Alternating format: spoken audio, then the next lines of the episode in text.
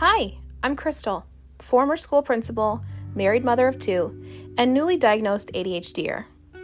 Come on my journey where I figure out how to improve my quality of life and my family's. You're late. Oh, how many times I have heard that from others. I have often felt the rush of time and the consequences of my ADHD apologizing to normies about how I'd lost track of my own time. It's just always been something I struggled with. Everything has a set time.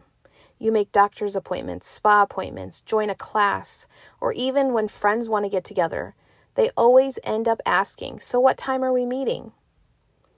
Psych Central says ADHD often features working memory deficits, and this can lead to difficulties with planning actions, organizing activities, scheduling time, and staying on task. And these deficits can lead to problems with being on time. And if you're listening and you have ADHD, what I just said is so obvious to you. But what do we do with that? Are we just accepting the fact that we're always late? Well, though I think it's really important to embrace and celebrate the things that make us who we are, there are some things that we have to accept can get better. And being late and time management is one of them. And that's one of the reasons this podcast exists. So, recognizing that management of time is skewed and that we must put more of an effort into it is simply just the first step in making it better in our overall journey with ADHD. So, before I start sharing some of the tips and tricks that I found in my own research, I thought it would be important to look back and see what adaptations I had made along the way. I mean, for 37 years, I was undiagnosed with ADHD. There had to be something or a few things that I did right because I wouldn't have been able to keep a job, even though I changed them every few years, or progress through my master's. One thing that I've always done is set my adjustable clocks ahead 10 minutes. What do I mean by adjustable? Well, our phones are already programmed to a specific time, but our kitchen clocks, our alarm clocks, and even our cars can be set really to whatever time we want. I mentioned in a previous podcast how I know about myself that if something is going to work as a tip or trick to improve the quality of my life, it has to be something that I later forget I did or trick myself into thinking that I never did to begin with, because otherwise it won't stick with me. So, setting the clocks forward is one of those things. When I look at them, I feel a sense of urgency to move faster because in my mind it is 10 minutes later than it actually is. Now, yes, there are times when I am reminded by my Apple Watch or my phone that I really do have 10 more minutes, but at that point, I'm usually already in the car or already on my way out the door. Along the same lines as the clock, I often put appointments and other reminders in my online or print calendar as occurring 15 minutes sooner than they actually are. So, for example, if my appointment appointment with my therapist is at 3:30, I'll put it in my appointment book for 3:15. This way, I often confuse myself with what time it really is, and I'm there on time, or sometimes, if I'm really lucky, I'll be considered early. These two things I have found to not only be helpful to me with ADHD, but my husband, who's a neurotypical as well. You know, he's plagued with the chaos of our busy world and also expresses relief when I remind him, hey, it's okay, that clock's running a little fast. So, what are some suggestions that I could find online, and how do I feel like they would work for us? Well, one thing is to buy a waterproof clock with a suction cup for the, the shower so you're not late for work because many of us forget what time it is and get lost in how good a shower might feel. And oftentimes, this can be something that skews our management of our time. Now, I personally take showers at night because I feel like they're they're just better for me and I don't enjoy the sensation of a shower in the morning, but some people really do. So if you do, maybe buying a waterproof clock would be something that could help you.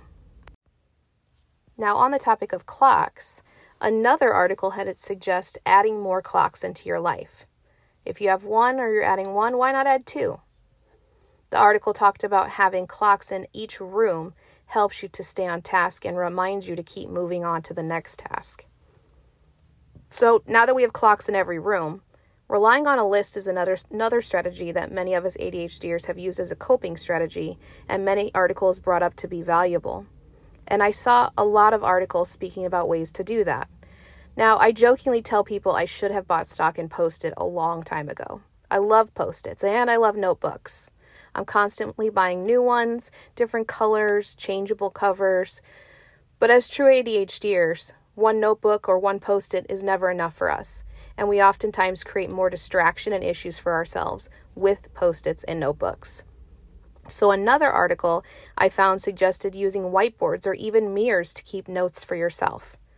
So, grab a few expo markers the next time you're at Target and start keeping a list of tasks and reminders for yourself on your very mirror in your bathroom. Every time you're checking yourself out in the mirror, the list will be right there staring you right in the face, and you'll never have to worry about losing it. So, now that our next shopping list includes lots of clocks and expo markers, what about adding some of our favorite songs to our iTunes to motivate our task management? An idea I came across that I've used before with children, and I never really thought about it but could easily work with ADHDers to be productive, is putting on a song of interest and doing a task as long as the song is on. When the task is up, you either stop for the day or you take a break and you choose another song to focus yourself after you've had a break. Be mindful, though, that the average person can stay on task for 15 minutes. So, some of us with ADHD probably shouldn't do a task that we're trying to focus on hard for more than 10 minutes max, unless we're hyper focused. But that's a whole nother topic of discussion. We are assuming that all of these strategies are for things that we are not able to hyper focus on. So, listening to music gives your brain a start and end time while also allowing you to listen to a good song. What about maximizing your items, like Christy mentioned in a previous podcast about organization? How many times have you lost 10 or 15 minutes siphoning through shoes you rarely wear to find the one pair you just haven't worn in a while and they're at the bottom of the pile? How much easier would it be to dedicate a weekend to minimizing your shoes, clothes, or items in your purse that cover up your keys and burn up valuable time? And are you aware that probably one of your best tricks for managing your time is actually in your very pocket each day? Well, our cell phones can be easy distractions for ADHDers, but when used strategically, they are mobile apps that can help us organize our thoughts and activities. One app that I found to be helpful with for ADHDers is called Epic Win.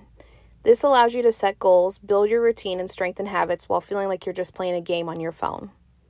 Another was called Rescue Time, in an app that allows you to reflect and improve your overall use of time throughout the day on your phone. It basically tracks which apps you use and how much time you spend in different apps, and then gives suggestions for improving your quality and overall productivity of your day. And Simple Mind is another app that I found that allows for brain mapping an idea or for chunking bigger tasks into smaller tasks. Now, none of these apps do I have affiliation with, nor do I receive any benefit for sharing and there's a lot more out there, but these were just a couple that I found that I could actually see myself using. A suggestion though for when using any app that has GPS and giving you an estimated time of arrival. Getting out of the car and walking to the office never gets added into that time. It also never adds in when you have to look through your purse to find that card that has the actual address on it. So make sure you're adding 10 minutes ahead of time to that overall expected arrival time. Lastly, keep a journal for a week or two to determine what patterns occur that lead up to you being late in general. And write down everything. Don't skew the data. If you spend 10 extra minutes looking for your keys, don't be afraid to write that down. This is just for you. And after that week or two of being honest and writing everything down, look over the data and see what things you can put in place to make things easier for your future self. If finding the keys are an issue, buy a little removable hook and put it at the front door. Get in the habit of putting these right on the hook when you walk in the door and grabbing them right as you walk out. If finding shoes is a reoccurring issue, could you maybe put your shoes by your bedroom door? Picking out clothes is another one the night before, but personally, I've found that this trick doesn't work for me because I have to change my mind every day, and usually what I would pick out, I end up not wearing the next day. But for some people, it might work. Study your data and find out ways to make your personal life easier. Think of it as a way to help your future self not feel so flustered and anxious with finished tasks and managing your time as your top priority. Your future self will thank you. As always, have grace with yourself. Having ADHD isn't simply a diagnosis that stamps a label and life moves on. It is a full learning process and adaptation for not only you, but those around you. And there are ways to make your quality of life better. Continue to seek out help from accountability partners with things that are difficult and those around you to help ease your stressors and truthfully be proud of your gains regardless of the size of them.